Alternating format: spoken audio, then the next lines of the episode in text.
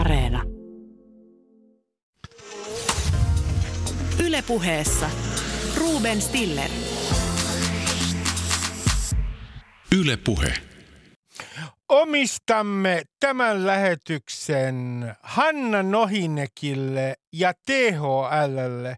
Hanna Nohinek on äh, huippuasiantuntija, rokotusasiantuntija T H L:ssä. Miksi näin? Nimetön hallituslähde maalitti Hanna Nohinekki viime viikolla Iltalehdessä.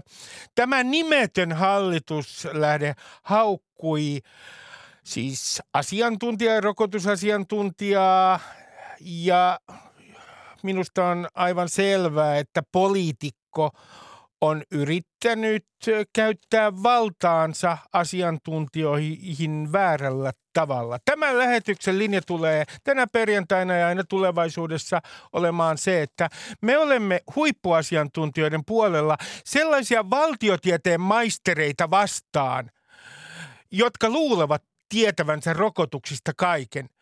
Viittaan Krista Kiuruun. Nyt kysyn teiltä kaikilta, että jos te haluatte tietää jotain todella rokotuksista, niin kummalle te nyt soitatte? Huippuasiantuntijalle vai sille valtiotieteen maisterille, joka istuu ministerinä hallituksessa? Aivan. Tästä on siis kysymys. Tämän lähetyksen toinen äh, motto on meidän pääministerimme motto, kun rajoituksia poistettiin, ja niitä poistettiin ennen kuin kahdeksankymmentä prosentin rokotuskattavuus oli tullut täyteen. Meidän pääministerimme, joka on aina oikeassa, sanoi, nyt saa mennä, kokea ja tehdä. Olkoon tämä mottomme. Tässä lähetyksessä puhumme aluksi virusten evoluutiosta, omikronista myös, ja sen jälkeen kysymme, minne hallitus yrittää siirtää oman vastuunsa. Tänne tulee Eeva Lehtimäki M T V:stä ja Timo Haapala Ilta-Sanomista. Meillä on journalisti Raati, mutta meillä aluksi täällä on Tuomas Aivelo, joka on evoluutiobiologia tutkijatohtori. Tervetuloa. Kiitoksia. Aloitetaan nyt tämmöisellä fiiliskysymyksellä, kun kaikki ihmiset puhuu fiiliksistä ja tietenkin tämä on urheilutoimittajan kysymys. Kun sinä olet seurannut tätä omikron-keskustelua ja monet ihmiset ovat nyt hyvin ahdistuneita, niin ahdistaako sinua, Tuomas Aivelo? Täytyy myöntää jonkun verran, kyllä. Tuli samanlainen, ehkä, ehkä viime viikonloppuna oli samanlainen fiilis. Muistan, muistan tarkkaan, että, että kerran aikaisemmin kor- korona pandemian aikana on ahdistanut suhteellisen paljon. Se oli uuden vuoden aatto viime vuonna, joka oli se aika, kun, kun alfavariantti alkoi leviämään. Ja siinä kohtaa tavallaan niin kuin juhlahumussa äh, niin kuin tavallaan, että itse mietin niin kuin alfavarianttia ja, ja mietin, että, että no, tämä tulee vaikeuttamaan asioita. Nyt ehkä vähän samanlainen fiilis oli, oli viikonloppuna, että, että no, näytti jo lupaavalta, mutta tämä tulee vaikeuttamaan asioita. No mä menen heti yhteen äh, asiaan, josta nyt ei ole toistaiseksi puhuttu vielä kovin paljon. Äh, mehän täällä niin sanotuissa länsimaissa, niin mehän täällä on vedetty aika rokotenationalistista linjaa. Kaikki rokotteet tänne heti. Äh, ja nyt tämä variantti Omikron äh, on lähtenyt liikkeelle Etelä-Afrikasta todennäköisesti siis. Äh, niin kysymys kuuluu, että äh, lisäämmekö me näiden varianttien todennäköisyyttä, kun me rohmuamme tänne rokotteita ja rokotuskattavuus esimerkiksi Afrikassa on niin alhainen? Kyllähän se tavallaan niin kuin, että se on sellainen todennäköisyyspeli siinä mielessä, että mitä enemmän tartuntoja on, se todennäköisemmin siellä tapahtuu sellaisia mutaatioita, jotka johtaa vaikeampaan muotoon. Ja sitten toisaalta, niin kuin, että, että se, mikä on vähän vielä mysteeri, tavallaan se, se työhypoteesi, jos niin voi sanoa, että me uskotaan, että nämä, nämä vaaralliset variantit, kuten alfa, delta ja omikron, se mikä näissä yhdistää, että ne on nopeita isoja hyppäyksiä viruksen, viruksen evoluutiossa. Ja siinä on ajateltu, että ne liittyy esimerkiksi tällaisiin niin kuin, esimerkiksi immunopuutteisiin ihmisiin. Ja niitähän esimerkiksi me tiedetään, että, että, että siellä eteläisessä Afrikassa on paljon H I V-pandemian jäljiltä ihmisiä, jotka sairastaa AIDSia ja jotka voi mahdollisesti olla sellaisia, sellaisia että, että jos he saa tämän, tämän tartunnan, niin se lisää riskiä, että tällaisia syntyy. Joten siinä mielessä niin kuin tavallaan, että, että, että se ei ole yllätys, että eteläinen Afrikka on se, mistä on tullut, koska paljon tautitapauksia, koska vähän rokotteita ja toisaalta myös samat syyt, minkä takia siellä ei ole rokotteita koronavirusta vastaan, on tietysti samoja syitä, minkä takia siellä H I V on aikanaan levinnyt paljon ja leviää vieläkin. No mennään tähän eh, viruksen evoluutioon. Myöhemmin tulen kyllä kysymään omikronista ja mitä, ennen kaikkea mitä me emme tiedä omikronista, mutta puhutaan tästä viruksen evoluutiosta. Voidaanko nyt koronaviruksen evoluutiota ennustaa? Esimerkiksi Tuomas Aivelo seuraavalla tavalla, että voitaisiin ennustaa, että esimerkiksi tauti lievenee tai voitaisiin ennustaa niin, että tämä oireettomuuden aika, niin se pitenisi, koska silloin se olisi edullista tämän viruksen leviämiselle entisestään tämä oireeton aika. Voidaanko se tämän evoluution, viruksen evoluution suuntaan millään tavalla ennakoida? No siinä on tavallaan, siinä on tavallaan kaksi eri kysymystä. Toinen on se, että mitkä on tällaiset yleiset evolutiiviset niin kuin lainalaisuudet, mitä tapahtuu. Toinen on se, että tiedetäänkö, missä siellä tapahtuu muutoksia siellä, siellä itse koronaviruksen perimässä. Sellainen tavallaan yleisolettamus pandemiasta on, että me tiedetään, että pandemian aikana kaikkein suurin etu virukselle on se, että jos se leviää vähän paremmin. Jonka takia niin kuin tavallaan se, mitä me ollaan huomattu tässä varianttien kanssa, tavallaan menee tämän lainalaisuuden mukaan. Että jokainen variantti leviää vähän paremmin kuin, kuin, kuin aikaisemmin. Se, missä nyt ehkä muutosta, muutosta tulee, on se tietysti, että, että mitä enemmän ihmiset on sairastanut tai saanut rokotuksia, niin sitten se tavallaan se tartuttavuus ja tarttuminen ei ole enää niin, niin suuri merkitys. Että tavallaan, että kun ollaan niin kuin tavallaan tässä pandemian loppupuolella, jos uskaltaa niin sanoa, mutta tavallaan ainakin siinä vaiheessa, että, että, että immuunisuoja ihmispopulaatiossa on aika korkea, niin silloin se tavallaan muuttuu siihen, että sit silloin hyödyllisempää sille virukselle kiertää tavallaan sitä immuunisuojaa. Jolloin se tavallaan se valintapaine, mikä siellä tapahtuu, muuttuu ja se menee niin kuin tavallaan, tavallaan eri, eri suuntaan. Hetkinen, hetkinen, maallikko kysyy. Tarkoittaako tämä Tuomas Aivelo sitä, että nämä rokotteet muuttaa tämän ää, ää, viruksen evoluution suuntaan? Siis, että, että, että rokotusten antaminen myös vaikuttaa tämän viruksen evoluutioon. Sitä ei ihan tarkalleen tiedetä, että et onko rokotteet sinänsä. Tavallaan sillä ajatellaan, niin tavallaan, että tämä on nyt paketti, missä tulee se, että ihmiset sairastaa sitä tautia. Joo. Tai saa rokotuksen. Että ne yhdessä tavallaan muuttaa. Että et, tavallaan, kun se pandemia syntyy siitä, että kun ihmisillä ei ole lainkaan vastustuskykyä uutta, uutta virusta kohtaan, joten se voi levitä milloin vaan missä vai missä tahansa hen, henkisesti. Ja, ja tavallaan siinä vaiheessa tilanne sitten muuttuu, kun, kun sitä vastustuskykyä on tullut. Ja sitä voi tulla rokotteiden kautta tai sitä voi tulla sen kautta, että on, virusta on sairastettu. Esimerkiksi Etelä-Afrikassa merkittävämpi tekijä on se, että ihmiset on niin paljon sairastanut kuin että et rokotteet olisi annettu paljon.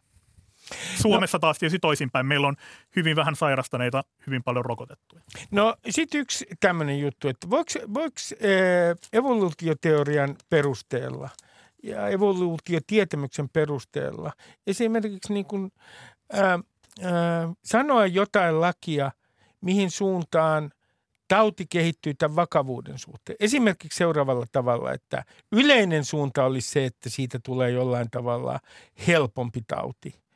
Ää, ei niin vaarallinen. Ää, onko tämmöistä, siis tällaista lakia ei oikein voida sanoa, koska mä viittaan nyt esimerkiksi siihen esimerkkiin Espanjan taudista ää, aikanaan, joka oli valtava ää, pandemia. Niin siinähän kävi niin, että oliko se nyt toinen aalto, joka oli entistä tappavampi. Ää, Että onko se nyt niin, että me ollaan tavallaan, me ollaan vähän niin kuin pimeässä metsässä sen suunnan suhteen joka tapauksessa, tämän viruksen evoluution suunnan suhteen? No tavallaan se, että missä ajatus tavallaan, että se menee lievenee. Se tulee esimerkiksi sellaisessa tutkimuksessa, kun on tutkittu myksoomavirusta ja kaniineja. Myksoomavirus tappoi sata prosenttia kaniineista, mikä tavallaan, että se selittää, että jos se tappaa kaikki kaniinit, niin se ei voi levitä mihinkään. Näin. Ja siinä on tapahtunut, että nykyään esimerkiksi Australiassa myksoomaviruksen tappavuus on vain viisikymmentä seitsemänkymmentä prosentin luokkaa. Tämä on aika eri tilanne, kun puhutaan sitten niinku tavallaan koronaviruksesta, jossa liikutaan jossain prosentin kohdalla. Toisaalta koronavirus niin kuin tavallaan leviää ensin ja, ja tappaa sitten. Tai mm. tavallaan, että et siinä vaiheessa, kun se seuraukset sille ihmiselle on, niin se ei ole enää tavallaan leviä, pysty leviämäänkään edes. Että tavallaan sellaista mitään valintaa varsinaisesti siinä ei, ei ole.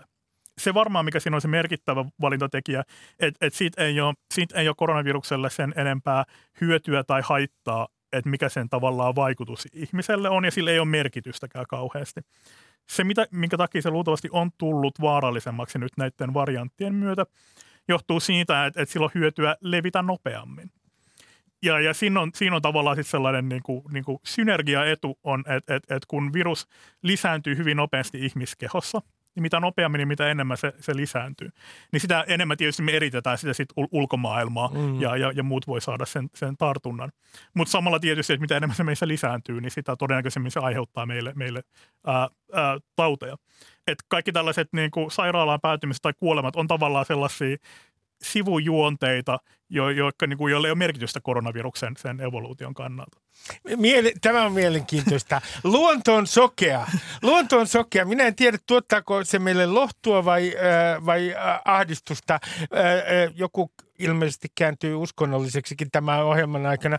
Mutta mä kysyn sulta vielä, palaan tuohon yhteen kysymykseen. Kun ihmiset on hyvin hämmentyneitä nyt tällä hetkellä, kun on sanottu, että nämä otokset Etelä-Afrikassa, niin ne ovat niin huonoja vielä. Siis ne on li- siellä on liian paljon samanikäisiä ihmisiä niissä otoksissa. Me ei voida sanoa tästä taudista, omikronin, omikronin aiheuttamasta taudista mitään varmaa vielä. Olli Vapalahti, joka on zoonosivirologian professori, sanoi eilen T H L:n tiedotustilaisuudessa, että tässä menee vielä kaksi kolme viikkoa. Niin täsmennetään nyt, Tuomas Haivela, mitä me ei tiedetä ja minkä suhteen meidän pitää olla kärsivällisiä? No se luultavasti, että kuinka vakava tauti omikron aiheuttaa verrattuna aikaisempiin variantteihin. Se on luultavasti asia, mikä saadaan selville viimeiseksi, koska se vaatii kaikkein parhaimmat aineistot ja vertailukelpoiset. Sikälihän tilanne muuttuu koko ajan vaikeammaksi sen mukaan, kun me arvioidaan näitä tilanteita, koska ympäri maailman maita on, on, on, on annettu eri rokoteannoksia, ää, eri rokotetta, eri määriä, sitten on eri ajat, että mitä on kulunut ja, ja immunisuoja. Niin, tämä väli, on, rokotusten välinen aika. Joo, ja, ja myös se, että kuinka kauan aikaa viimeisimmästä rokot, rokotuksesta mm. on. Ää, kuinka paljon on levinnyt, levinnyt toi virus ja mitkä virusvariantit on aiheuttanut tautia. Ja, ja joka maa ja niin kuin pienemmilläkin alueilla ollaan hyvin erilaisessa tilanteessa. Niin se tarkoittaa, että, että, että on koko ajan vaikeampaa tavallaan yhdestä, että mitä Etelä-Afrikassa tapahtuu, niin tehdä päätelmiä, päätelmiä muualle. No mä, mä otan sulle yhden, yhden tällaisen yksityiskohdan ja nyt, nyt sanon, että että tämä on ehkä vähän tyhmä kysymys, mutta kysyn sen siitä huolimatta. Suomalainen tutkijaryhmä, ihan loistavaa duunia, ää, jonka yksi tulos on se, että, ja tämä on, ei ole alkuperäisestä tutkimusmateriaalista, jota en varmaan osaisi lukea. Ää, suomalaisista joka viidennellä on semmoinen geenivariaatio kromosomi kolmosen alueella, joka lisää vakavan taudin, siis koronan todennäköisyyttä viisikymmentä–seitsemänkymmentä prosenttia. No nyt mä kysyn Tuomas Haivelo, että olenko mä nyt ymmärtänyt ihan oikein, kun tällä viikolla on esimerkiksi uutisoitu, että alle neljäkymmentävuotiaita on paljon enemmän nyt teho-osastolla kuin on ollut tuossa aikaisemmin, niin tuommoinen alle neljäkymppinen esimerkiksi ihminen, niin okei, hän lukee ensiksi tilastoa, jossa hän toteaa, että hänen todennäköisyytensä saada vakava taudinmuoto on paljon pie- varsin kohtalaisen pieni tai pieni, varmaankin hän yleensä mieltää sen niin. Mutta itse asiassa hän on geneettisissä arpajaisissa ää, silmät kiinni sokeana, koska me emme kerta kaikkiaan voi tietää, onko meillä sellaisia geenejä, jotka altistaa meidät ää, vakavalle taudinmuodolle. Koska nämä geenimuodot on vielä niin kuin tavallaan, että, että, että ne on suhteellisen isoja alueita, joissa näkyy paljon vaihtelua. Että me ei pystytä edes niin kuin tavallaan, niin kuin, vaikka me tunnettaisiin jonkun ihmisen perimä, niin, niin me voidaan sanoa, että no periaatteessa se näyttää siltä, että se voi lisätä riskiä jonkun verran.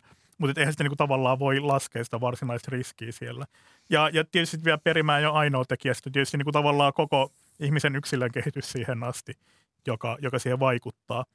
Ja niin kuin tavallaan se on sitten se kysymys, että et, et kuinka, kuinka ennalta päätetty on se, että et, et, et, et saako vakavan taudin vai ei. Me ei tiedä sitä, kuinka paljon siinä on tavallaan sattumalla te, te, tekemistä.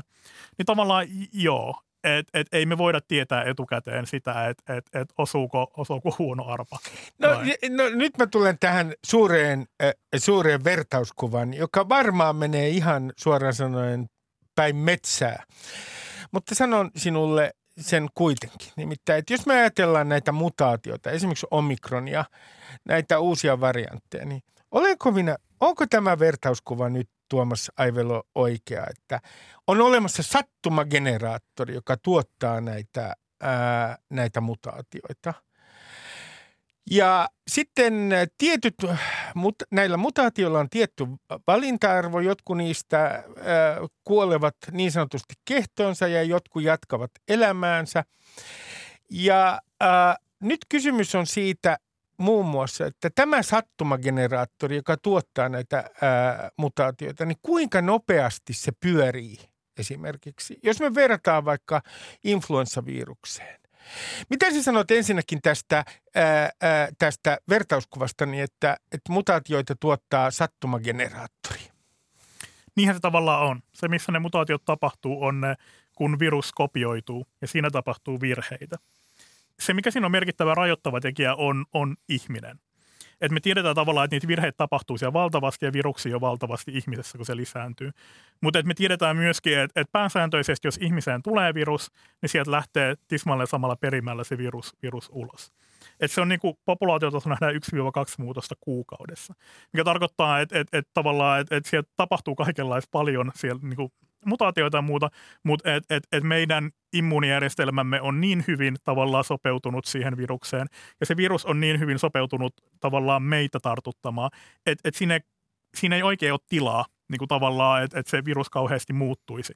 Joten sen muutokset on suhteellisen hitaita. Siitä on sitten tietysti poikkeus on nämä variantit, alf, alfat ja, ja deltat ja omikronit, joka on se mielenkiintoinen kysymys, että et, et no mikä se oikein, mikä se oikein on, on se tekijä. Ja sen takia tavallaan on tätä immuunisuppressiivisia ihmisiä ajateltu, koska heillä ei immuunipuolustus toimi niin tehokkaasti. Ja me tiedetään tutkimuksessa, että siellä se tavallaan niin kuin pääsee koko kirjoonsa, se, se, se viruksen evoluutio. No mitä sä sanot tällaisista ajatuksista, että jos me tiedetään esimerkiksi, siis Olli Vapalahti, zoonoosivirologian professori, esitti kaksi äh, käsitystä siitä, miten omikron on voinut saada alkunsa. Yksi on se, että, ää, että se on todella syntynyt siellä ää, H I V-potilaiden keskuudessa, esimerkiksi joiden immuniteetti on heikentynyt. Sitten toinen mahdollisuus on se, tämmöinen tartuntaketju ihminen, eläin, ihminen. Se on myös mahdollinen. No mun kysymys kuuluu, että pitäisikö meidän nyt esimerkiksi kohdentaa nuo rokotukset näihin H I V-potilaisiin Afrikassa. Siis, että me, tulos saattaa olla se, että meidän pitäisi niin kuin olla erityisen tarkka mutaatioiden suhteen niissä ryhmissä, joilla immuniteetti on muutenkin heikentynyt. Koska siellä näyttää olevan suurempi todennäköisyys mutaatioiden syntymiseen. Viittaa esimerkiksi tähän kentissä syntyneeseen virukseen, joka ilmeisesti joidenkin tietojen mukaan alkoi syöpäosastolta. Siis potilaista, joiden immuniteetti oli heikentynyt. Niin ei tav- tavallaan niinku, H I Vhän ei niinku tavallaan, eihän se niinku suoraan johda immuunikatoon. Mm-hmm. Et se kehittyy AIDSiin vaan, jos sitä ei ole lääkitty kunnolla. Näin. Et tietysti niinku yksi pointti on se, että et, et, et meidän pitäisi olla riittävästi lääkitystä äh, H I V-tartunnan saaneille. Mm, ettei näin. Tavallaan siellä edes mentäisi niinku tavallaan siihen AIDSiin asti, mikä sitten niinku tavallaan. Ja, ja toisaalta sitten sit ongelma on tietysti se, että ei ne ole myöskään immuunikatoisella niin hyödyllisiä ne rokotteet, että koska on, on se immuunikato. Ja siinä pitää myös tavallaan ehkä myös kaikki niin kuin tavallaan ympärillä olevat, pitää, että et heidän rokottamisensa on myös, myös tärkeää. Mutta et, et se, mikä me ollaan huomattu tämän pandemian aikana, että tavallaan tällainen riskiryhmien suojaaminen, se ei aina niin kuin kauheasti toimi kauhean tehokkaasti, että et, et, tavallaan, että et, et se on yhteisötason ongelma, niin kuin tavallaan, tavallaan se leviäminen. No nyt mä hyppään vähän sivujuonteeseen, mutta mä en voi olla hyppäämättä siihen, koska verenpaineeni nousi eilen, kun luin yhden klikkausjournalismin kukkasen, jos voisin sanoa näin. Siis minua otti päähän. Yleisradio uutisoi, ja nyt olen hirveän pahoillani, mutta myös oman talon journalismia voi joskus kritisoida. Yleisradio uutisoi, että nyt, ja nyt minä levitän tätä uutista, myönnän syyllisyyteni, mutta tämä on journalismikritiikkiä, että, että nyt on yksi potilas HUSissa, jolla on kolme rokotetta, ja hän on siitä huolimatta vuodeosastolla. Samana päivänä uutisoitiin siinä samassa uutisfiidissä, että ää, ensimmäinen omikron-tapaus Suomessa, Ruotsista tullut ää, matkustaja, niin minusta oli ihan käsittämätöntä, että tämä nyt klikkausjournalistista syistä niin kuin erikseen raportoidaan samalla sivulla. Se on samanarvoinen uutinen tämä, että on yksi potilas, jolla on kolme rokotetta. Ja minusta äh, journalistit tekevät toisinaan kaikkensa, jotta tämä skaala menee ihan sekaisin. Toisin sanoen, mikä on niin kuin todennäköisempää ja mikä on vähemmän todennäköistä. Ihan vaan sen takia, että saadaan klikkauksia. Mitä sinä tästä ajattelet? Minua on esittänyt paljon, esimerkiksi Helsingin Sanomissa on ollut nämä, nämä kuvaajat, että et kuinka paljon HUSin alueella on saira- sairaalassa potilaita, jotka ei ole saanut yhtään rokotusta, on saanut yhden rokotuksen, on saanut kaksi rokotusta. Sehän on tavallaan järjetön tavallaan sitä näyttää, koska sitä mukaan kun rokotukset etenee, niin se kaksi rokotetta saaneiden määrä, jotka joutuu sairaalaan, tietysti kasvaa, koska niitä rokottamattomia on suhteellisen vähän ja, ja taas niin kuin, rokotettuja on hyvinkin paljon. Et silloinkin kannattaisi ehkä olla joku suhdeluku, että et kuinka paljon suurempi riski on joutua tämänhetkisen tiedon perusteella tai joku sen tyyppinen, joka antaisi paremman, paremman kuvan. Mutta se on tietysti niin kuin, tavallaan tämä on ehkä tällainen kriisitietoisuuskysymys, että mikä on sellainen sopiva, sopiva määrä olla huolissaan asioista. Mm. Ja miten se on tasapainottelua. Niin, että et, et, mikä se tavallaan on, että et ehkä ne, mikä on, että se asia, mikä on uutiskri, niin kuin tavallaan uutiskriteerit ylittävä, mikä on uutinen, ei välttämättä ole niin kuin tavallaan, että mikä on jär, järkevä moduloimaan ihmisten huolestuneisuutta ja niin kuin tavallaan, että Et, et, et kun asioita tapahtuu, niin asettelua, tai niin kuin erilaisia tapahtuu, niin se perspektiivi on, on hyvin vaikeaa. Ja tietystikään yhdellä klikkiosta niin tavallaan se pointti just vähän on se, että siinä ei niin kuin perspektiivi metsästetä, vaan sitä, sitä yhtä pientä tied, tiedonjyvää, mikä siinä on. Näin, ja tässä on, kun tämä uutisoitiin, oltiin soiteltu sitten Asko Järviselle, joka on äh, HUSin ylilääkäri.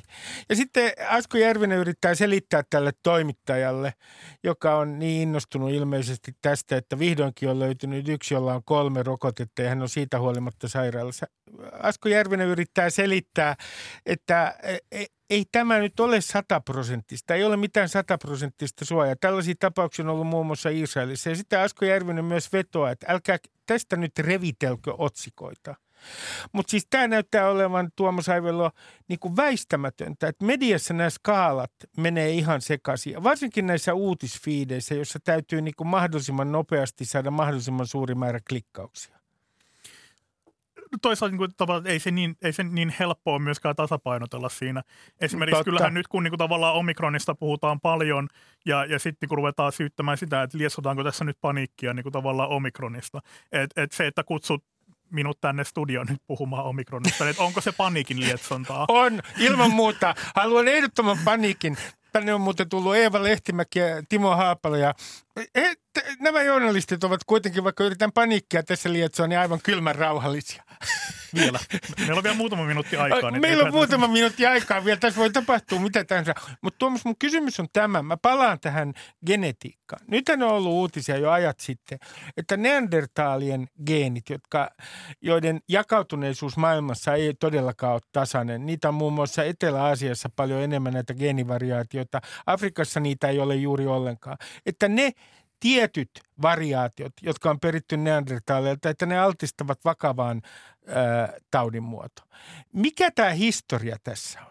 Siis miten tätä selitetään niin kuin evoluutiolla? No se tavallaan, missä niin kuin nykyihmisen ja, ja neandertaali-ihmisen välillä, missä tapahtui introgressiota, kuten sanotaan. Eli, eli, eli, eli tavallaan, et, et, naitiin keskenään. Kyllä, ja, ja, ja lisäännyttiin vielä, vielä kaiken lisäksi. Uh, Niin sitähän tapahtui vasta, kun ihminen oli lähtenyt pois, pois Afrikasta. Sen takia tavallaan niin kuin afrikkalaisia populaatioita sitä ei juurikaan, juurikaan näy, vaan että se on mu- muualla tapahtunutta. Ja, ja muutamia prosentteja neandertaalista jäi, neandertaalilla se katosi, äh, kuoli, kuoli sukupuuttoon käytännössä, mutta muutama prosentti heidän perimästään jäi elämään, elämään meissä. Ja, ja kun on tutkittu, että mitkä ne alueet on, niin ne liittyy erityisesti immuunigeeneihin. Ja tämä on ajateltu, että syynä on tavallaan ollut se, että siinä missä Afrikassa riitti hyvin paljon kaikenlaista kasvisravintoa käytettäväksi ympäri vuoden, niin kun siirrytään pohjoisemmille alueille, niin lihan syöminen on entistä, entistä tärkeämpää. Ja talvella on, on, on hyvin vaikea löytää muuta ruokaa kuin se, mikä metsästetään tai kalastetaan. Ja toisaalta taas me tiedetään, että lihassa tulee paljon enemmän erilaisia loisia ja, ja, ja tartunnan aiheuttajia. Joten tavallaan, niin että et neandertaaleilla on ollut tehokkaampi immuunipuolustus sen takia, koska heidän ruokansa altisti heitä enemmän erilaisille taudinaiheuttajille. Ja, ja kun ihmiset siirtyi pohjoisammaksi ja vaihtoi kanssa oma, omaa ruokavalioltaan, näistä oli hyötyä juuri näistä tietyistä geeneistä. No nyt niissä on sitten sit ha- haittapuolia. Me tiedetään esimerkiksi, että nämä samat geenit saattaa olla tekemistä tällaisten autoimmuunitautien kanssa. Mm-hmm. Ärtyneen suolen oireyhtymät ja allergiat ja, ja, ja tämän, tämän tyyppiset, joka nähtävästi saattaa liittyä siihen, että, että tavallaan, että sitten kun se immuunijärjestelmä, joka on viritetty tällaiselle loisten ja taudin aiheuttajan pommitukselle, mitä saataisiin saatais ruuasta. Nyt kun meidän ruuassa ei enää sellaisia ole, niin, niin sitten sit, sit immuunipuolustus tyl, tylsistyy ja sitten tavallaan jo, jo, johtaa siihen. Mutta toisaalta sitten niin voi hyötyä niin tavallaan jotain muita taudin aiheuttajia. Mutta, mutta ilmeisesti tämä idea on se, ja tämä on siis hypoteesi, että että nämä neandertaleilta perityt geenivariaatiot, että ne saattaisi aiheuttaa tämän vakavan taudinmuodon sen takia, että, että tämä immuunipuolustus käy ylikierroksilla ja siitä tulee niin sanottu sytosiinimyrsky, jos muistan oikein. Ja että tämä olisi syynä siihen, minkä takia se vakava taudinmuoto olisi todennäköisempi, jos on perinyt näitä neandertalvariaatioita. Ja tämä on mielenkiintoista. Me eihän tarkalleen vielä tiedetä, että mikä aiheuttaa just sen niin kuin tavallaan tämän vakavan tautimuodon. Että miksi? Koska tavallaan että virus on siinä vaiheessa yleensä kadonnut jo, jo, jo o, o, kehosta. Ja että et, et joku just tämä sytokiinimyrsky on just yksi tavallaan yl, niin kuin immunipuolustuksen ylireaktio siinä kohtaa. Sytokiini, on tavallaan, mä sanoin y- väärin tuossa aikaisemmin, sinä korjasit. Et, ja samalla tavalla, että et, niin eihän me tiedä, että niin hyvin niin kuin long covidista, mistä puhutaan, mistä johtuu pitkään kestävät oireet. Eihän me tavallaan tiedä, että niistä mekanismeista vielä paljon mitään. No tähän loppuun, koska tulemme puhumaan asiasta myöhemmin tässä ohjelmassa ja erittäin intohimoisesti, niin kysyn sinulta tätä ja lainaan taas Sanna Marinin kuolema. Olemattomia sanoja. Minä sitten nautin näistä. Ennen kuin kahdeksankymmenen prosentin rokotekattavuutta oli tavoitettu, joka oli hallituksen tavoite, hän siis sanoi nämä kuolemattomat sanat. Nyt saa mennä, kokea ja tehdä.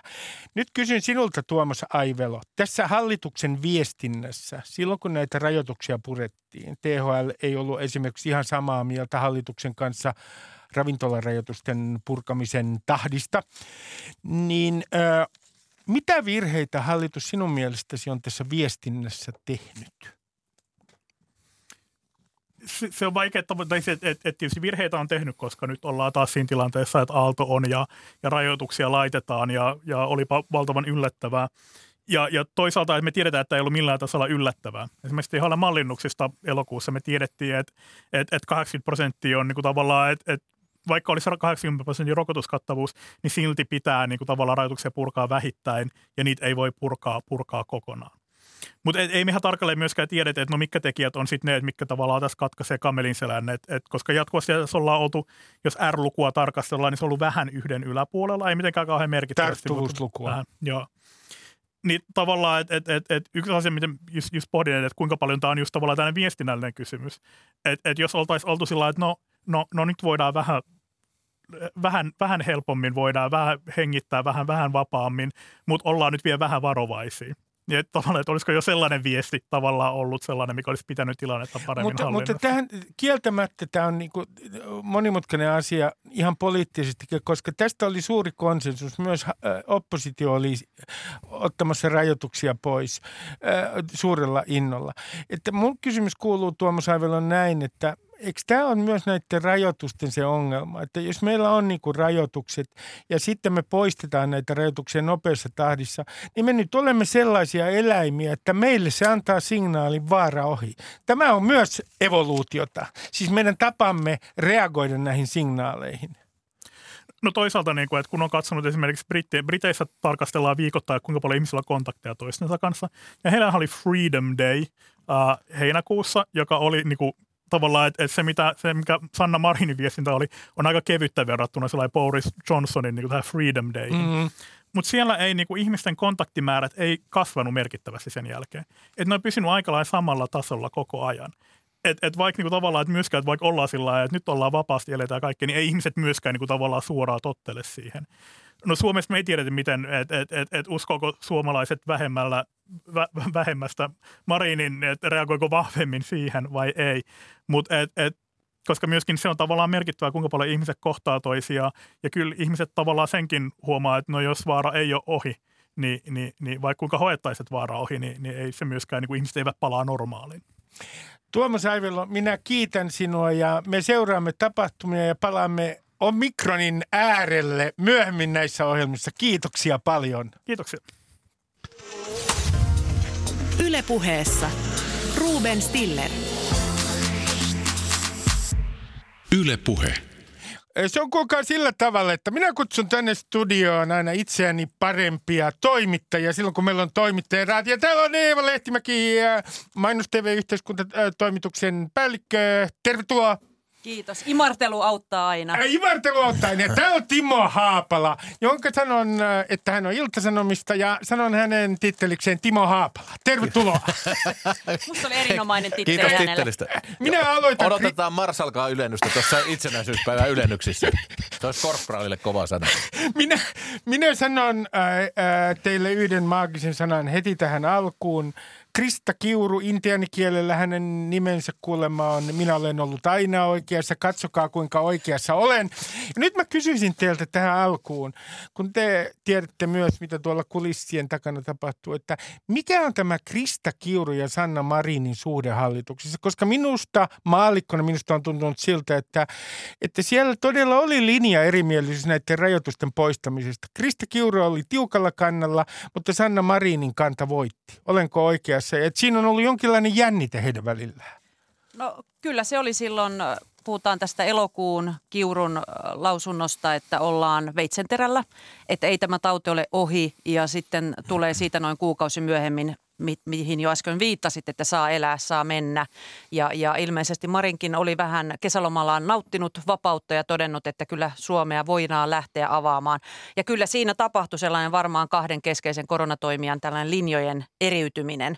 Ja sitten mentiin sitä tahtia, mutta kuten nyt olemme nähneet, niin onhan se reiluuden nimissä sanottava, että ehkä Krista Kiuru kuitenkin sitten tällä tuomionpasuna viestillään oli osittain oikeassa. Toki sielläkin on tehty virheitä, mutta kuitenkin hän on ollut aika lailla siinä samassa linjassa. Ja nythän me emme oikein tiedä, että mitä mieltähän se pääministeri mahtaa näistä koronatoimista olla. Että niin. Hän ei ole kovin hyvin ollut median saavutettavissa niin sanotusti. Ei, tämä on mielenkiintoista. Kertokaa lisää, kun minäkään en ole Sannaa nähnyt nyt vähän aikaa missä on. No tästä kaikki puhuvat nyt, että missä pääministeri luuraa ja myöskin sosiaalidemokraatit, vaikka lausutaan sosiaalidemokraatit.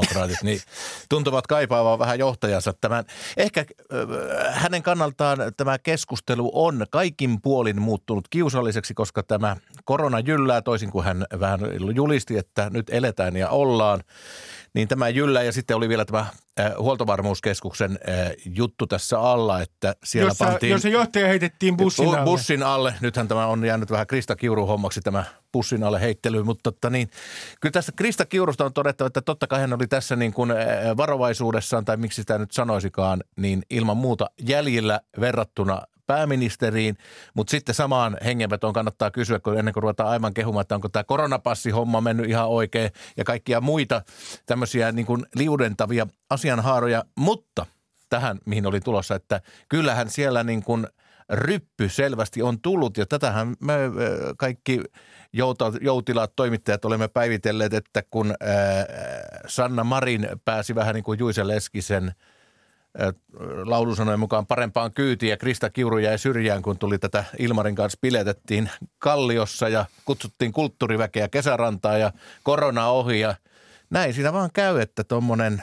porilainen Krista Kiuru ää, näyttää tämän kisan roolillaan tässä suhteessa tällä hetkellä voittaa. No, mä... niin, sanon niin. vielä se, että Kiuru on vähän tämmöinen politiikan ihmeotus, että jos ennen puhuttiin Paavo Väyrysestä, että hän on tämmöinen pomppuukko, joka nousee jokaisen tappion jälkeen ja lähtee uudestaan taisteluun, niin kyllähän Krista Kiuru ratsastaa jälleen, että sanoin jollekin, että... että tavallaan viestit Krista Kiurun poliittisesta kuolemasta ja se, että hän olisi jäänyt sivuraiteille, ehkä jäi hetkeksi aikaa hallituksesta, niin ovat ehdottomasti ennenaikaisia. Ja nythän meillä on ollut pari viikon tällainen Krista Kiuru-vyörytys, jossa hän on täysin suvereenisti hallinnut ilmatilaa, määritellyt sen, että mitä hallitus tekee, mikä on tämä akuutti koronatilanne tällä hetkellä. Mä otan täältä yhden lainauksen häneltä ja tämä on Helsingin Sanomista. Krista Kiuru sanoo seuraavaa. Koko epidemian ajan viestinnän haasteenamme, siis hallituksessa, on ollut se, että Suomessa löytyy aina joku asiantuntija, joka varmasti on eri mieltä. No ensinnäkin tulee pari asiaa tästä mieleen. Yleensä asiantuntijat ovat eri mieltä myös tiedeyhteisössä. Tiedeyhteisössä yleensä väittely vie asioita eteenpäin. Sitten on toinen kysymys, että kuinka julkisesti se joissain tapauksissa täytyy tehdä. Mutta tämä on mun mielestä mielenkiintoista. Nimittäin näyttää siltä, että Krista Kiurun yhtenä ää, päämääränä on ollut huomion siirtäminen pois meidän pääministerin väärästä viestistä, siis vaara ohi viestistä. Nyt syytetään tutkijoita. Viittaan siihen, miten nimetön lähde yritti maalittaa Hanna Nohinekkiä Iltalehdessä. Ja sitten siellä näkyy myös se, että vastuuta yritetään siirtää alueelle. Toisinaan huomio yritetään minun mielestäni siirtää pois hallituksen omista mokista. Viitata esimerkiksi koronapassiin. Äh, veli puhuu kalliita sanoja, koska tämä on ollut tässä koko korona-ajan äh, aivan silmään pistävä piirre, että tämä hallitus ei mene peilin eteen, ei myönnä mokiaan, vaan hyvin herkästi syyttää kaikkia muita. Se alkoi jo silloin, kun tämä koko koronakiusaus tuli Suomeen, niin kun muistellaan sitä lentoaseman rajatarkistuskahinaa. Senkin jälkeen se vika oli aina, sitä vastuuta pyöriteltiin paikalta toiselle. Nyt kun hypätään vähän niin kuin nopeammin, mennään toi H V K ja Lounema, niin Eli se, se, se otettiin sinne. Johtaja. Ja nyt todellakin, jos S T M:stä kuuluu sitä, että tämä kansallinen rokotusryhmä ja tämä Nohunek ovat niin kuin, että heillä ei ole eropassia suositella, niin ei se nyt ihan sillä tavalla voi olla, että se vika on aina muualla. Että kyllä mä suosittelisin hallitukselle peiliin katsomista. Ja nyt kun tietenkin siinä politiikassa käy, että kun se alku meni niin hyvin koronassa, loppu ei ole mennyt, niin sä jäät semmoisen ruususeen uneen ja odotat sitä, että kun alussa palvottiin, niin lopussakin palvotaan. Mutta ei se politiikassa niin mene. Et sä saa ikuista suojausta, että pidit pari hyvää infoa ja luit papereista niin kuin hyvin loistavasti sujuvalla suomen kielellä, että mitä virkamiehet oli kirjoittaneet. Nythän, ne, nythän tämä on kärännyt siltä osin käsistä. Kyllähän tämä hyvin, niin kuin politiikan toimittajan kannalta hyvin erikoiset kaksi vuotta ollut tämä niin kuin viestintä ää, mielessä. Koko ajan ollut selkeä jännite S T M virkamiehineen Krista Kiurun johdolla versus sitten muu hallitus. Koska totta kai Kiuru ja S T M virkamiehet katsovat tämän terveysturvallisuuden kautta. Samaan aikaan muut ovat ajatelleet, että entäpä sitten ne lapset ja henkinen hyvinvointi Suomessa ja entä Suomen talous. Ja sitten selkeästi on tullut toinen jännite, joka nyt tässä Nohynek-keississä sitten purskahti pintaan. Eli todella rumasti puhuttiin taustoissa siitä, että, että S T M ja T H L viittasit jo näihin ravintolarajoitusten avaamiseen. Eli siellä on ollut jännite, se myönnetään ihan avoimesti hallituksessa, mutta sitten kun soitteli näitä niin kuin lähteitä, joiden kanssa yleensä on tekemisissä, niin todella ihmeteltiin sitä, että miksi Hanna Nohynek, joka on ollut yksi niin kuin näkyvimpiä, Mika Salmisen ohella arvostetumpia asiantuntijoita tämän koronakriisin aikana, hän on aina median palveluksessa. Hän, hän niin kuin avaa vaikeita asioita, että miksi hänet niin kuin politisoitiin ja nostettiin tikun nokkaan. Että se oli, se oli todella rumaa, mutta tähän kriisiinhän on liittynyt se, että kaikki nämä jännitteet, niitä ei ole sipisty ja kuhistu tuolla ja, ja puukoteltu tuolla niin kuin säätytalon ovien sisällä, vaan ne on tuotu erilaisten vuotojen kautta, eri medioiden kautta hyvin avoimesti niin kuin julkisuuteen. Eli me olemme saaneet lähes reaaliajassa katsoa tätä painia ja jännitteitä, mitä tämän koronalinjojen kanssa on käynyt. Eli tämä on ollut tämmöinen vuotojen kaksivuotinen. En tiedä, muistaako Timo, Timo tällaista, jossa todella rumasti myös mikä oli tämä Nohynek-keissikin, että minkälaisia lausuntoja hallituksesta annetaan. Mä en muista sinä aikana, mitä mä oon ollut, että miten avointa tämä niin kuin konfliktien, niin kuin tämä haisevat konfliktit pyörii tuossa pöydällä meidän nenä edessä. On mulla yksi vertauskohta, mutta se ei liity millään tavalla koronaan. Niin kokoomuksessa yhdeksänkymmentäluvun alussa, kun oli Salolainen puheenjohtajana, niin silloin puoluetoimisto ja eduskuntaryhmä riiteli niin paljon, että silloin ei tarvinnut edes soittaa. Ne soitti ja haukkui ihan nimellä toisella. mutta, mutta, mutta mulla on yksi, yksi tällainen ää, ehdotus teille. Maallikon ää, tämmöinen ikään kuin ajatus siitä, että mitä tässä on tapahtumassa. Me nähtiin aikoinaan Alexander Stubbin nopea nousu. Ja Sanna Marinin imagohan nyt ei ole ihan samanlainen todellakaan, mutta, mutta väitän teille näin, että tässä on myös ilmassa sellainen ikään kuin teema, että kun joku, jonkun imago on noin täydellinen kuin Sanna Marinin imago on ollut ja kun tämä nousu on tapahtunut nopeasti, niin sitten se, la, se on vaan niin, se lasku tapahtuu myös varsin nopeasti. Mitä sanotte siis tästä, että onko niinku tähän sisään rakennettu tämmöinen laki, että jos joku pääministeri nousee tuollaiseen asemaan ja hänen imagonsa on niin hyvä kuin Sanna Marini, niin, niin lasku on no, tulossa ennen vaaleja. Pitääkö tässä nyt tunnustaa, että mediahan tässä jo rakentaa tällaista, niin kuin, että nyt vedetään, vedetään pääministeri alas, mutta se on ollut tyypillistä niin kuin viimeiset hallituskaudet, että eihän meillä ole Ollaan, mennäänkö Timo Matti Vanhasen aikoihin, että meillä on oikeasti, ei kun mennäänkö Paavo Lipposen aikoihin itse asiassa, meillä on ollut pääministeri hallituksinen istuu koko kauden. Eli mennään niin, niin pitkälle taaksepäin. Eli tuo pääministeripaikka on erittäin tuulinen, se julkisuus syö sitä imagoa, hyvääkin imagoa. Eli tässä ollaan myös tietyn luonnonlain kanssa tekemisissä, että se mikä nousee lähtee nykyisen poliittisen luonnonlain mukaisesti ja sitten laskemaan. Mutta kannattaa muistaa, että, että Sanna Marin on äärimmäisen suosittu edelleen, äärimmäisen niin kuin kiinnostava hahmo Suomen rajojen ulkopuolella. Hän pitää demareiden kannatusta tällä hetkellä näinkin korkeana, että ei se vielä niin kuin kauhean huono ole. Mutta täytyy ihmetellä, että en, en muista taas omalta politiikan uraltani näin vaikeasti tavoitettavaa pääministeriä. Että sanon esimerkiksi kaksi viikkoa sitten, pari viikkoa sitten oli välikysymyspäivä. Tuli ne ensimmäiset isot rajoitukset. Nähtiin, että nyt lähdetään taas mennään koronan kanssa. Kaikki suomalaiset mediat yrittivät niin kuin saada sitä minuutin aikaa, että saadaan pääministeri kameran eteen. Ainoa mihin hän suostui, koska hänellä oli kuulemma niin kiireinen aikataulu, että hän suostui antamaan tällaisen sähköpostilausunnon. Ja kaikilla muilla pääministereillä, ja en muista monesko meillä Timolla ja mullakin on tässä menossa, niin kaikilla on kyllä tällaisissa. Ja siinä oli selkeästi semmoinen taitekohtapäivä, että hän olisi viisi minuuttia voinut ajastaan antaa, koska siinä kohtaa kansakunta ehkä olisi halunnut kuulla ne pääministerin sanat, että tilanne on huolestuttava ja varautukaa siihen, että hallitus lähtee toimimaan. Mutta, mutta johtuuko tämä Haapala siitä, että nykyään kun poliitikoilla on tuo suora äh, mahdollisuus kommunikoida kansalaisten kanssa Twitterissä ja tuolla äh, A T K-laitteessa, niin kuin meikäläinen sanoo siellä somessa, niin, niin, tuota, niin he eivät oikein tarvitse teitä. Et siis mm. pääministeri toimii jo nykyään niin, että hän ei oikeastaan tarvitse toimittajia. Hän sitten kommunikoi siellä suoraan. Osa näin, osa ei. Tässä on tämmöinen Newtonin poliittinen painovoimalaki, joka tulee liian nopeasti ylös, tulee aina pommin varmasti alas. Se pätee tässä Sanna Marinissakin. Mutta totta kai sä voit aina niin kuin sanoa, että minäpä otan sosiaalisessa mediassa ja ohitan tuommoista. Mutta et sä sitä voi, koska tota, niin media vaatii kuitenkin niitä vastauksia. Ainakin sen pitäisi vaatia. Ja jos nyt tapahtuu niin tämmöisiä, että tulee tuommoista karkuujuoksua, niin äh, sä olet mukana silti median kautta luomassa sitä julkista kuvaa, että se vastaa oikeasti sulle esitettyihin kysymyksiin ehkä.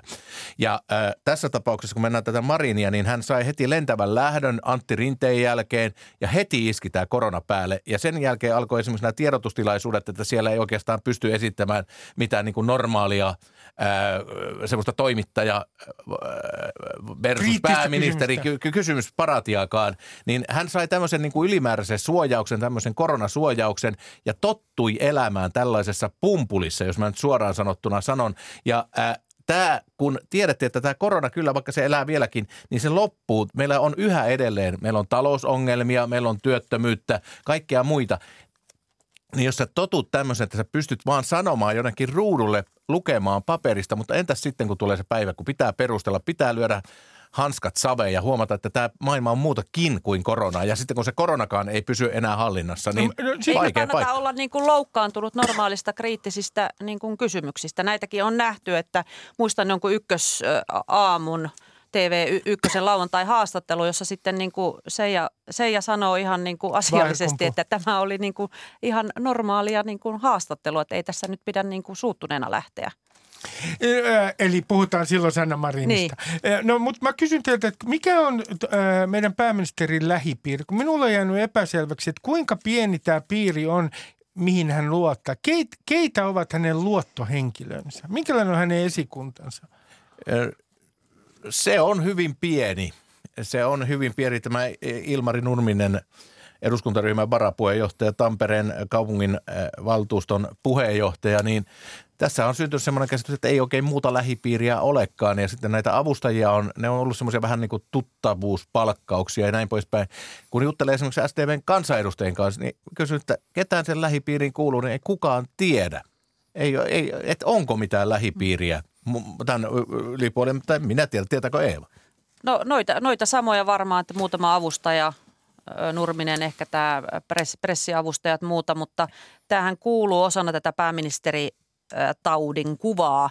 Eli jossain vaiheessa pääministerikin alkaa helposti eristäytyä, kokee, että, että se suomalainen media on jotenkin kammottavaa. On hienointa käydä Brysselissä niin kuin tekemässä asiallisia su- suuria niin kuin Eurooppa-visioita. Siellä on niin kuin vertaistensa kanssa.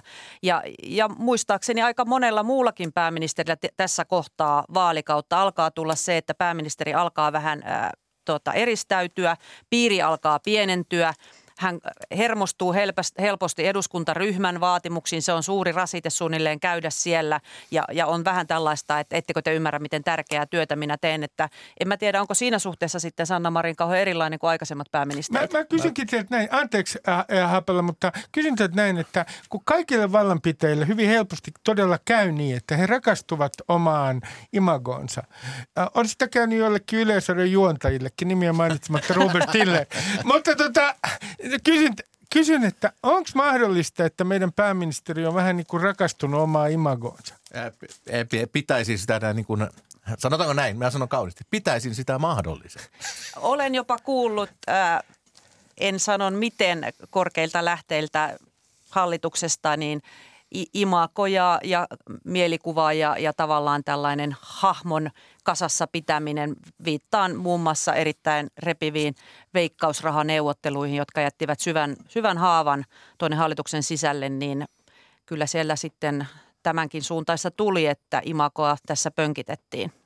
No sitten on, mennään tuohon koronapassiin, kuulkaa teille, josta tulee ilmeisesti, niin kuin sinä kirjoitit, lähinnä viinapassi. Ja sehän sopii suomalaisille, mutta mun mielestä se on paljonkin mielenkiintoista. Ensinnäkin, onko teille selvinnyt se, miksi tämä on ollut niin tavattoman hidasta? Minä muistan pääministeri Sanna Marinin lausunnon silloin ihan alussa, jossa hän sanoi, että tämä on erittäin ongelmallista yhdenvertaisuuden kannalta tämä koko ajatus koronapassista.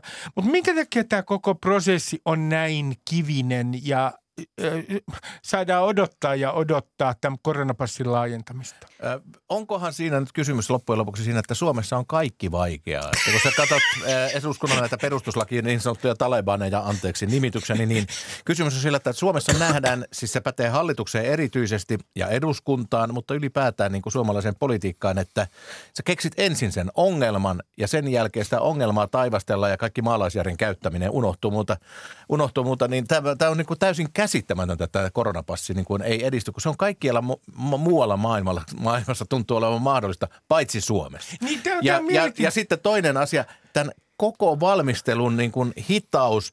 Tämä koronapassi on ollut esillä niin pitkään. Mm. Ja sitten kun se tuut, niin Krista Kiuru tulee esille ja tuota, niin ilmeisesti hänen ministeriönsä vaatii virkamiehille eroa, kaikkea muuta. Ja sitten niin kuin unohdetaan tämä, että mitäs me on hei tehty itse tämän koronapassin eteen. No ei mitään, me oltiin kuukausitolkulla ihan hiljaa, sitten vietetään kesälomia ja kaikki aloitetaan alusta. Niin tämä, niin kuin, tämä hirvittävä jaanaus asiassa kuin asiassa, niin onhan tämä niin kuin ihmeellinen. Ehkä se on suomalainen kansallispiirre, sitä ei näytä olevan missään muualla kuin tässä maassa. Sehän meni keväällä niin, että siitä ruvettiin sitä vaatimuksia esittämään. Tanska oli jo tosi pitkällä Joo. valmistelussa ja lähes ottamassa sitä vastaan. Silloinhan se kyllä faktisesti meni niin, että esimerkiksi S D P:n piirissä sekä Marin että Kiuru esittivät suurta äh, epäluuloisuutta tätä hanketta kohtaan. Se on, oli, ei juu. ole tasavertaista.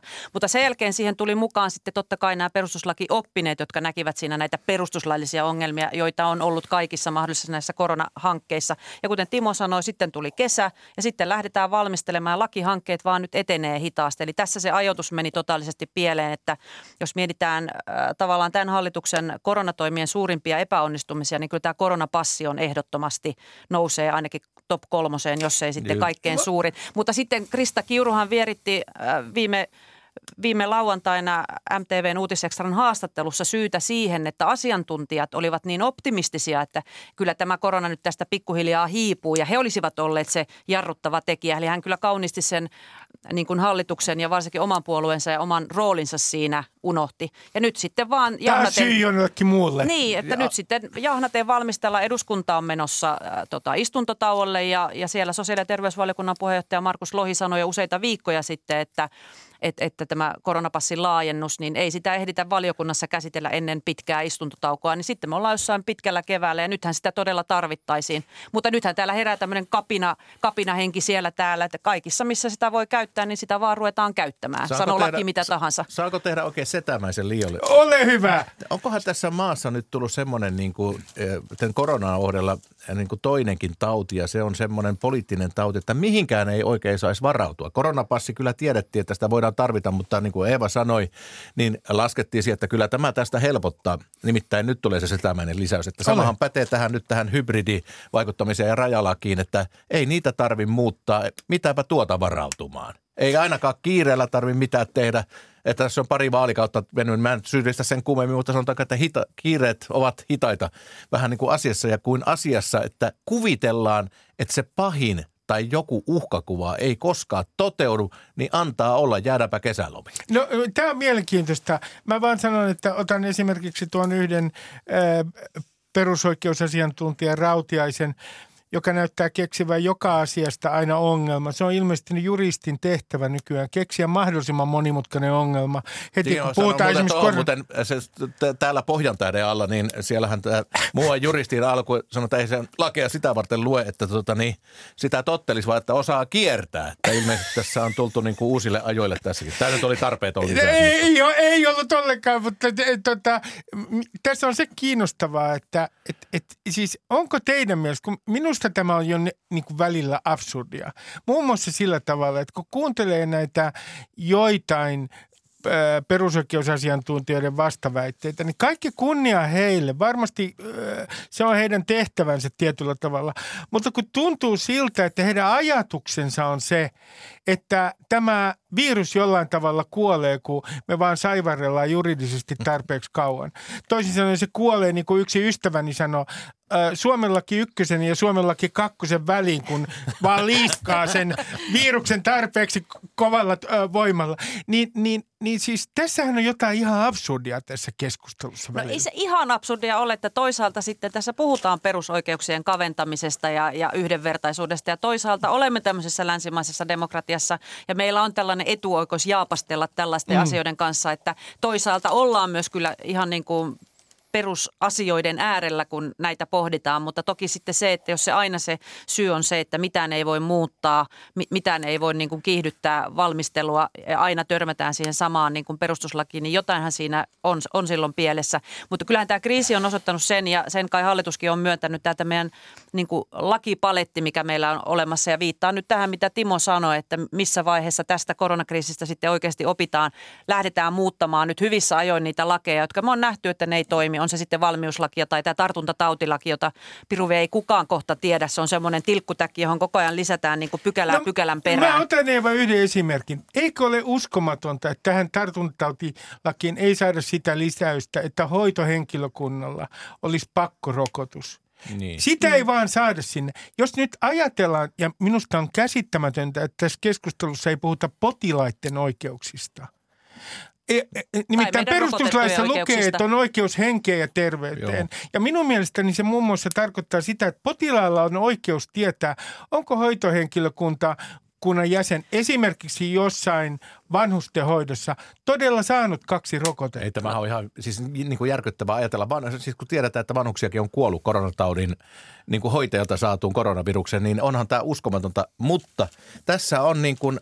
Tämä on tämä politiikan vastenmielinen piirre näinä aikoina on, että kun näkee tuolla eduskunnassa, otetaan nyt esimerkiksi perussuomalaiset, mm. että kun tämmöinen marginaaliporukka alkaa huutaa koronarokotusten vastaisia iskulauseita sosiaalisessa mediassa, järkikin sanoi, että se ei ole kovin suuri.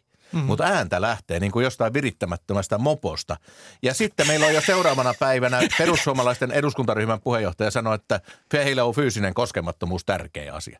Niin tämmöinen, että kuinka paljon tässä maassa mennään nyt tämän niin kuin suuren huudon perässä.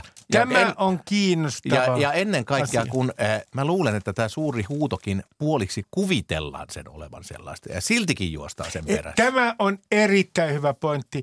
Toisin sanoen, äh, Haapala, äh, juttu on se, että poliitikot alkavat ylireagoida varsin pienten joukkojen kovaan huutoon somessa. Ja skaala menee ihan sekaisin. Ja arkijärki unohtuu. Mm. Ja arkijärki Ja sitten politiikasta on tullut todella niin kuin tämmöistä lyhyt, lyhytjännitteistä, että mennään niin kuin twiitti kerrallaan, johdetaan maata. Kyllähän sitä, niin kuin... Siitä on esimerkkejä sekä hallituksesta Joo. että sitten oppositiosta. Joo. Mä kyllä niin kuin esimerkiksi tuota perussuomalaisten luin tänään Helsingin Sanomista nimenomaan heidän ryhmäpuheenjohtaja Tavionkin haastattelun. Niin kyllä se on niin kuin outoa katsella, että ensin antoivat potkut Ano Turtiaiselle puolueesta mm. ja ryhmästä. Ja nyt käytännöllisesti katsoen he toimivat Ano Turtiaisen ehdoilla. Viittaat rokotuksiin ja, kyllä, ja koronapassiin. Kyllä, nimenomaan. Ja sitten on to, yksi mielenkiintoinen juttu, ja te olette seurannut paljon tietysti paremmin kuin minä, mutta minusta on silmiinpistävää poliittisella kentällä se, että ei edes vasemmistossa, joka on hyvin mielellään usein puhunut solidaarisuudesta, niin siellä ei sanota suoraan. Siis aina puhutaan oikeuksista, meillä näitä oikeuksia sitten riittää, mutta poliitikot ei nykyään mielellään sano, että teillä on kansalaisina moraalinen vastuu toisistanne ja rokotusten ottaminen on velvollisuus. Mutta He tämän... eivät halua puhua mitään velvollisuuksista. Tämä on mun mielestä käsittämätöntä. Mutta tämähän meneekin, että tästä rokotteestakin on tullut tämmöinen joku syvempi, että heilutellaan yhteiskunnalle ja järjestelmälle niin kuin keskisormea. Se on minä, eikä se, että se rokote otetaan sen takia, että estän teitä saamasta tautia.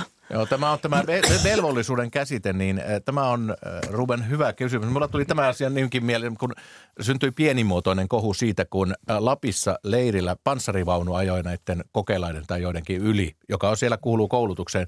Hirveä huuto tuli siitä, että tota niin, siinähän olisi voinut tapahtua mitä tahansa. Tämä nyt on ihan asian kulmaton. Mutta mä tarkoitan filosofisesti sitä, että kun tällä lailla ruvetaan ajattelemaan esimerkiksi puolustusvoimista, niin unohtuu se, että se on periaatteessa sitä varten, siellä ollaan sielläkin koulussa, että tapetaan niitä muita ihmisiä sitten, jos sota tulee, ja se on niin sanotusti asevelvollisuus.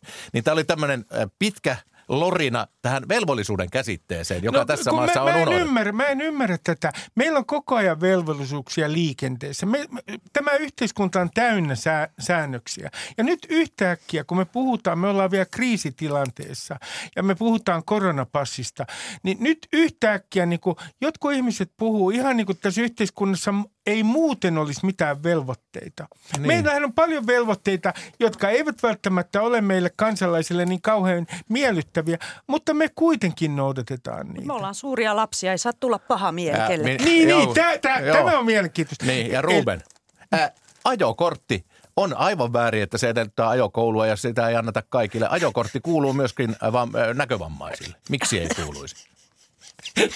Ja minu, mulla ei ole muuten korttia ja mä olen hirvittävä söhlö. Kyllä se minulle kuuluu ehdottomasti.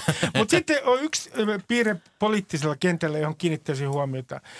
Nyt taas niin kun juhlapuheissa mielellään puhutaan tästä kansallisesta yhtenäisyydestä. Ja me äh, sanotaan, että no niin, että kriisiaikoina suomalaiset kokoontuvat yhteen. Mutta jos ajatellaan esimerkiksi perussuomalaisten äh, kantaa koronapassiin, Ja, ja katsotaan tätä keskustelua muuten. Katsotaan vaikka sitä, että Kepu tässä taanoin ei halunnut, että turistit ottaa toisen testin, koska se oli uhka Lapin äh, turismiteollisuudelle. Niin minusta tuntuu siltä, että eihän tässä mitään kansallista yhtenäisyyttä ole, vaan tässä on prosessi, jossa kerätään poliittisia irtopisteitä. Ihan lyhyesti. Niin, minä olen samaa mieltä. Se yhtenäisyyden aika oli se kevät kaksikymmentä ja sitten hajosi hallituksen viestintä, näkökulmat ja sitten lähtivät myös kansalaiset vetämään eri suuntiin. Eeva Lehtimäki, Timo Haapala, tuhannet kiitokset tästä. Ja teille kaikille äh, sanon äh, sinne kotiin tällaisen viestin. Se on pääministerin viesti. Nyt saa todellakin mennä, kokea ja tehdä, mutta äh, muistakaa sitten, kuulkaa äh, nuo rajoitukset ja muistakaa viikonloppuna, että meillä on myös velvollisuuksia. Se on tosi ikävä asia, mutta näin on. Yle Puheessa Ruben Stiller.